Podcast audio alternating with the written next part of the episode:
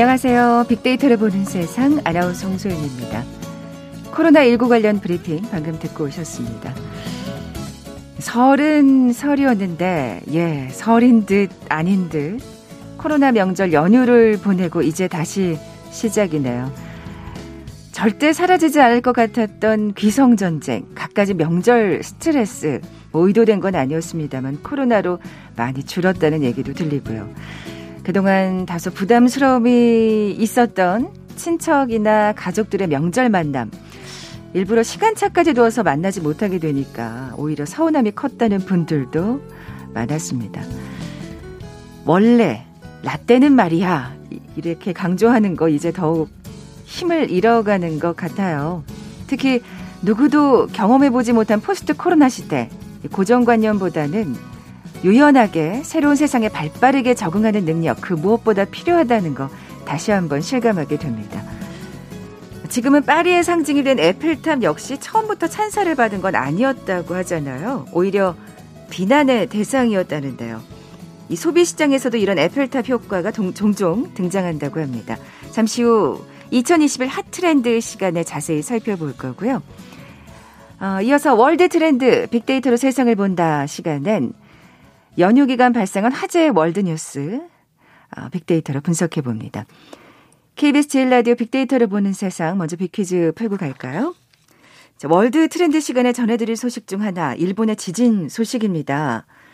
이렇게 자연재해, 기상이변 참 우리에게 큰 위협으로 다가오죠. 이 기후변화 영향으로 전 세계 자연재해의 빈도와 심도가 높아지면서 이것에 대비해야 한다는 목소리가 높아지고 있습니다. 지난해 전 세계 자연재해 발생 건수는 820건으로 1980년 249건 대비 3배 이상 증가했고요. 또 자연재해로 인한 경제적 손실 역시 증가하는 추세입니다. 기후변화로 인한 경제의 파괴적 위기를 가리키는 것 무엇일까요? 보기 드립니다. 1번 코로나 블루, 2번 코로나 블랙, 3번 green swan, 4번 레드벨벳. 기후나 환경 생각하면 떠오르는 그 색깔 생각하시면 될 것 같아요. 자, 오늘 당첨되신 두 분께 커피와 도넛 모바일 쿠폰 드립니다. 휴대전화 문자 메시지 지역번호 없이 샵 9730, 샵 9730. 짧은 글은 50원, 긴 글은 100원의 정보 이용료가 부과됩니다. 아, KBS 라디오 어플 콩은 무료로 이용하실 수 있고요. 유튜브로 보이는 라디오로도 함께 하실 수 있습니다. 방송 들으시면서 정답과 함께 다양한 의견들 문자 보내주십시오.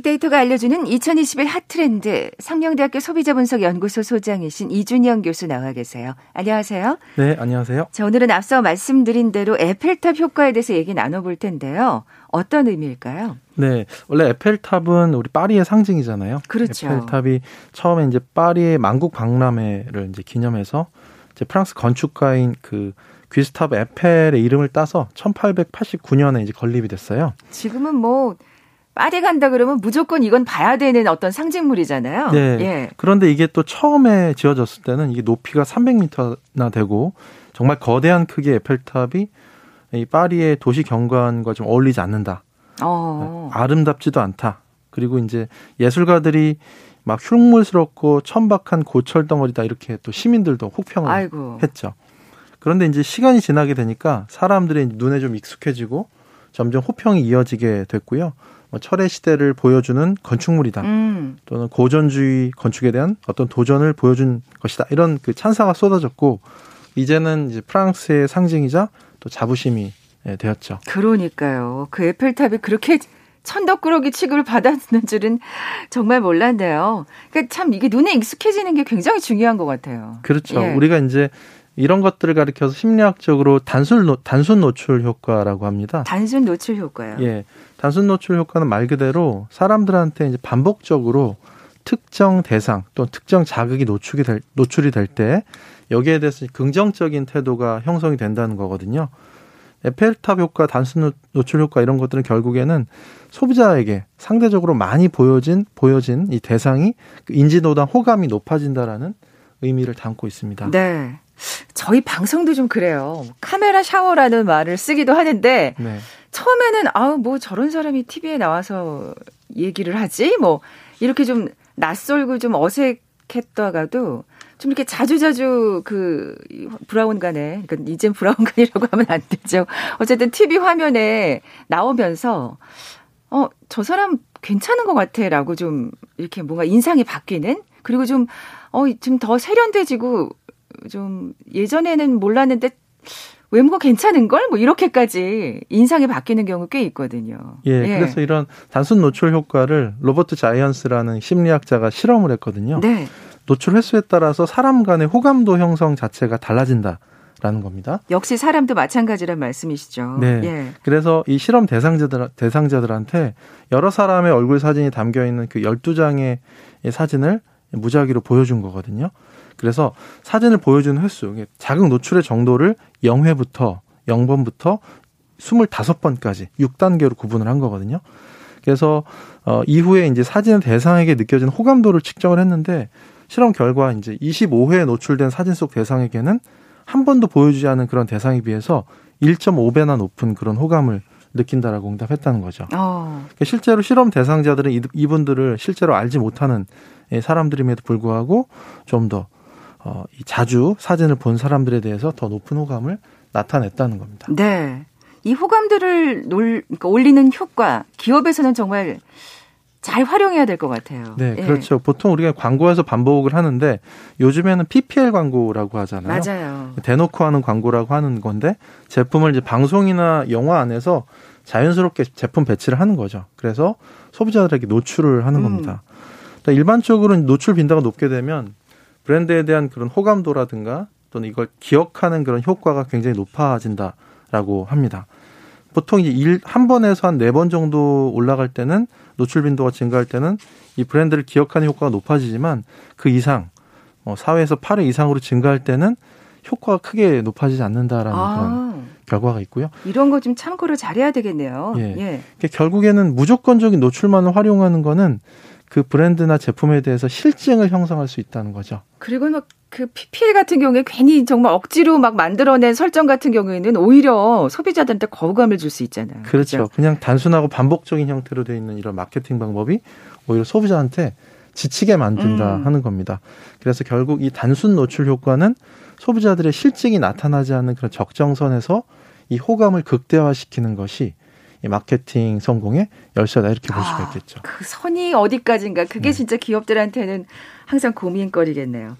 또 사례가 있을까요? 예, 우리가 이제 비호감에서 호감으로 바뀌는 사례 같은 것들을 좀 보면요. 우리가 어글리 슈즈라고 하죠. 못난이 스니커즈 음. 같은 거. 이게 이제 원래는 발볼도 넓, 넓고 또 커 보이고 또 투박한 디자인의 운동화 같은 것들이거든요. 네.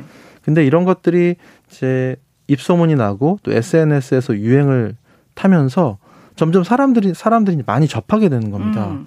유명 유명인들도 많이 착용하면서 어, 일반 대중들에게 많이 노출이 된다는 겁니다. 그러면서 호감도도 올라가고 결국에는 히트 상품으로 자리매김하게 아. 된다라는 뭐 이런 케이스가 있고요. 또 ugly 스웨터라는 것도 있어요. ugly 스웨터도 있나요? 네. 예, 예. 이게 이제 북미권에서 인기 인기인데 요즘에 성탄절 전후로 해서 우리 아는 사람들 지인들하고 같이 형형색색의 우스꽝스럽고 투박한 이런 디자인의 스웨터를 입으면서 즐기는 파티 문화인 거죠. Ugly Sweaters Day라고 해가지고요. 아. 예, 어떤 브랜드에서는 ugly 스웨터인데 양팔의 길이가 달라요. 또는 엉뚱한 디자인 같은 것들 네. 이런 것들을 출시를 하는 거고요. 색상도 굉장히 좀 투박하죠.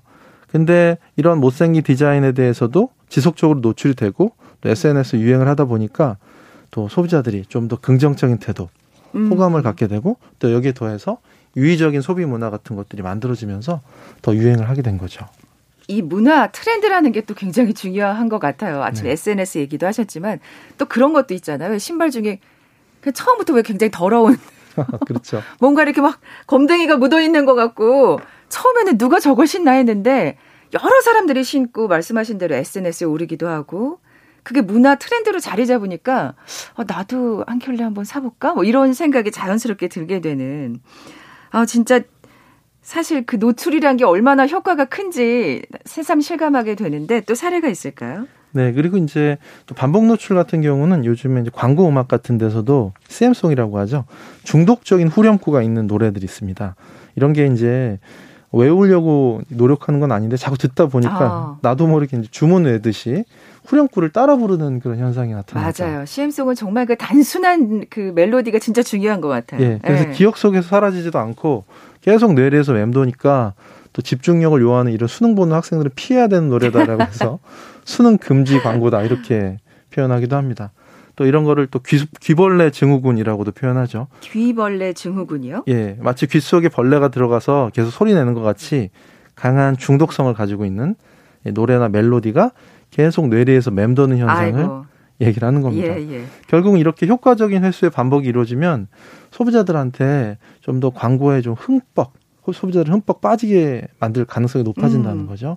하지만 이것도 너무 자주 반복이 되면 또 싫증을 느낄 수 있다라는 거 이런 것도 좀 주의할 필요가 있겠습니다. 네, 결국에 가장 중요한 키워드는 이, 노, 이 노출 효과, 에펠탑 효과에서 중요한 게 이제 싫증이네요. 그렇죠. 예. 결국은 반복이 지루하지 않고 그 다음 반복을 기대하게 만들기 위해서는 그 가운데서 새로움이라는 아, 게 가미돼야 된다는 거죠. 어느 정도 지나고 나면 또 변형된 어떤 트렌드가 필요한 거죠. 그렇죠. 예. 그래서 포털 사이트 어, 구글이나 네이버 같은 이 포털 사이트 로고들 보면요. 특별한 날에 special day 마케팅이라고 할 수 있는데 이 모양이나 디자인의 로고에 변화를 주는 거거든요. 소비자들한테 재미를 선사하고 브랜드 정체성을 유지하면서 이 창의적 디자인을 추구하는 방식을 또 만들고 있죠. 맞아요. 설 때도 그렇고 뭐 네. 무슨 한글 날 때도 그렇고 보면 진짜 재밌어요. 그 로고를 보는 것도. 예. 그렇죠. 그런 어떤 변화나 새로움 같은 것들을 제공하는 게 중요하고요. 문화 콘텐츠도 마찬가지입니다. 요즘엔 밈이라고 많이 얘기합니다. 밈은 문화의 복제, 모방 이런 것들을 얘기하는 거거든요. 음. 우리가 이제 패러디라고도 하는데 소비자들 사이에서 굉장히 공유도 많이 되고 확산이 많이 되는 겁니다. 그래서 어떤 과거의 문화 콘텐츠를 패러디해서 모방 전달하는 현상 같은 것들이 나타나는데 요즘에 이제 광고 중에서 얼마 전 광고 중에서 4달러라는 거 기억나시나요? 네, 네. 예, 과거 야인 시대 드라마에서 이 김영철 씨가 4달러 외쳤던 그 장면에서 밈을 따온 거고요. 또 뭐 타짜라는 영화에서도 묻고 더블로 가라는 예. 그런 대사도 있었죠. 그분들이 다, 다시 일약 스타가 됐잖아요. 그렇죠. 예. 그래서 이런 밈을 통해서 다시 확산이 되고 광고에서도 활용돼 가지고 소비자들이 호감을 얻어내는 이런 또 어, 사례도 있습니다.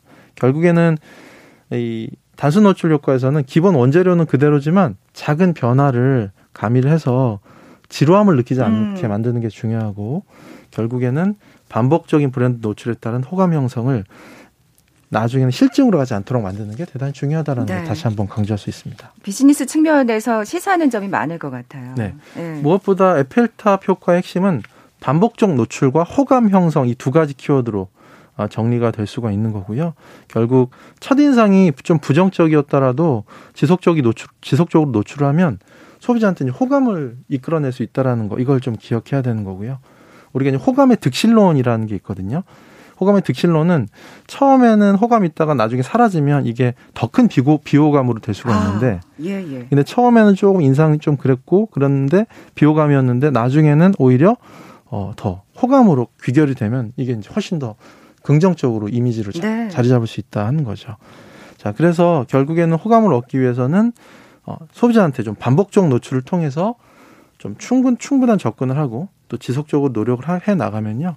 결국에는 우리가 파리의 에펠탑처럼 사례처럼 천덕구력 천덕구력이었지만 나중에는 이제 최고의 찬사를 받는 그런 브랜드도 만들 수 있다라는 것을 음. 우리가 기억할 필요가 있습니다. 네. 다만 실증을 느끼지 않은 적정선을 지켜야 된다는 거. 네. 네. 자, 빅데이터가 알려주는 2021 핫트렌드 상명대학교 소비자 분석 연구소 소장이신 이준영 교수와 함께했습니다. 고맙습니다. 네, 감사합니다.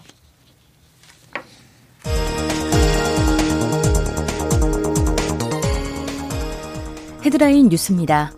어제 코로나19 신규 환자가 344명으로 사흘째 300명대로 나타났습니다.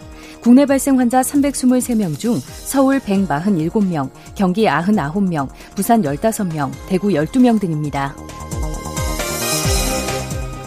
정부가 지난 설 연휴 기간에도 코로나19 환자가 하루 평균 300명대를 기록했다며 거리두기 단계가 조정돼 긴장감이 풀리면 언제든 확산세로 다시 돌아설 수 있다고 밝혔습니다. 경기 이천의 산란계 농장 두 곳이 고병원성 조류 인플루엔자 AI 확진 판정을 받았습니다. 중앙사고수습본부는 발생지 근처 농장에서 사육하는 가금을 예방적 살처분하고 이동 제한, 집중 소독 등 강화된 방역 조치를 시행할 계획입니다.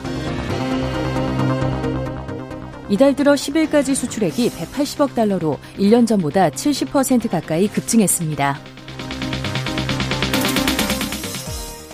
지난달 국내 자동차 생산과 내수, 수출이 모두 5개월 만에 두 자릿수 증가율을 기록했습니다. 특히 친환경차 수출은 전년 동기 대비 76.5% 늘어난 32,035대로 역대 최고를 달성했습니다. 코로나19 확산 방지를 위해 통제됐던 군장병의 휴가가 오늘부터 가능해집니다. 지난해 11월 27일 전부대에서 휴가 통제를 시작한 지 80일 만입니다. 지금까지 라디오 정보센터 조진주였습니다.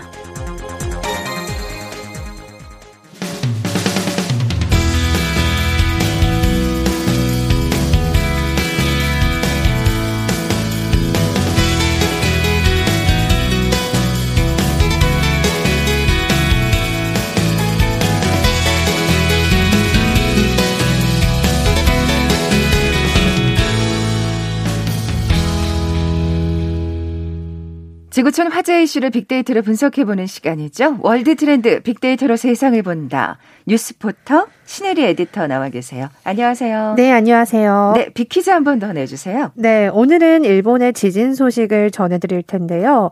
뭐 코로나 말고도 자연재해나 기상이변 우리한테 큰 위협으로 다가오고 있죠.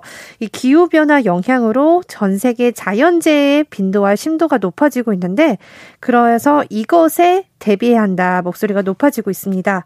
기후 변화로 인해서 경제 파괴적 위기를 가리키는 이 용어는 무엇일까요?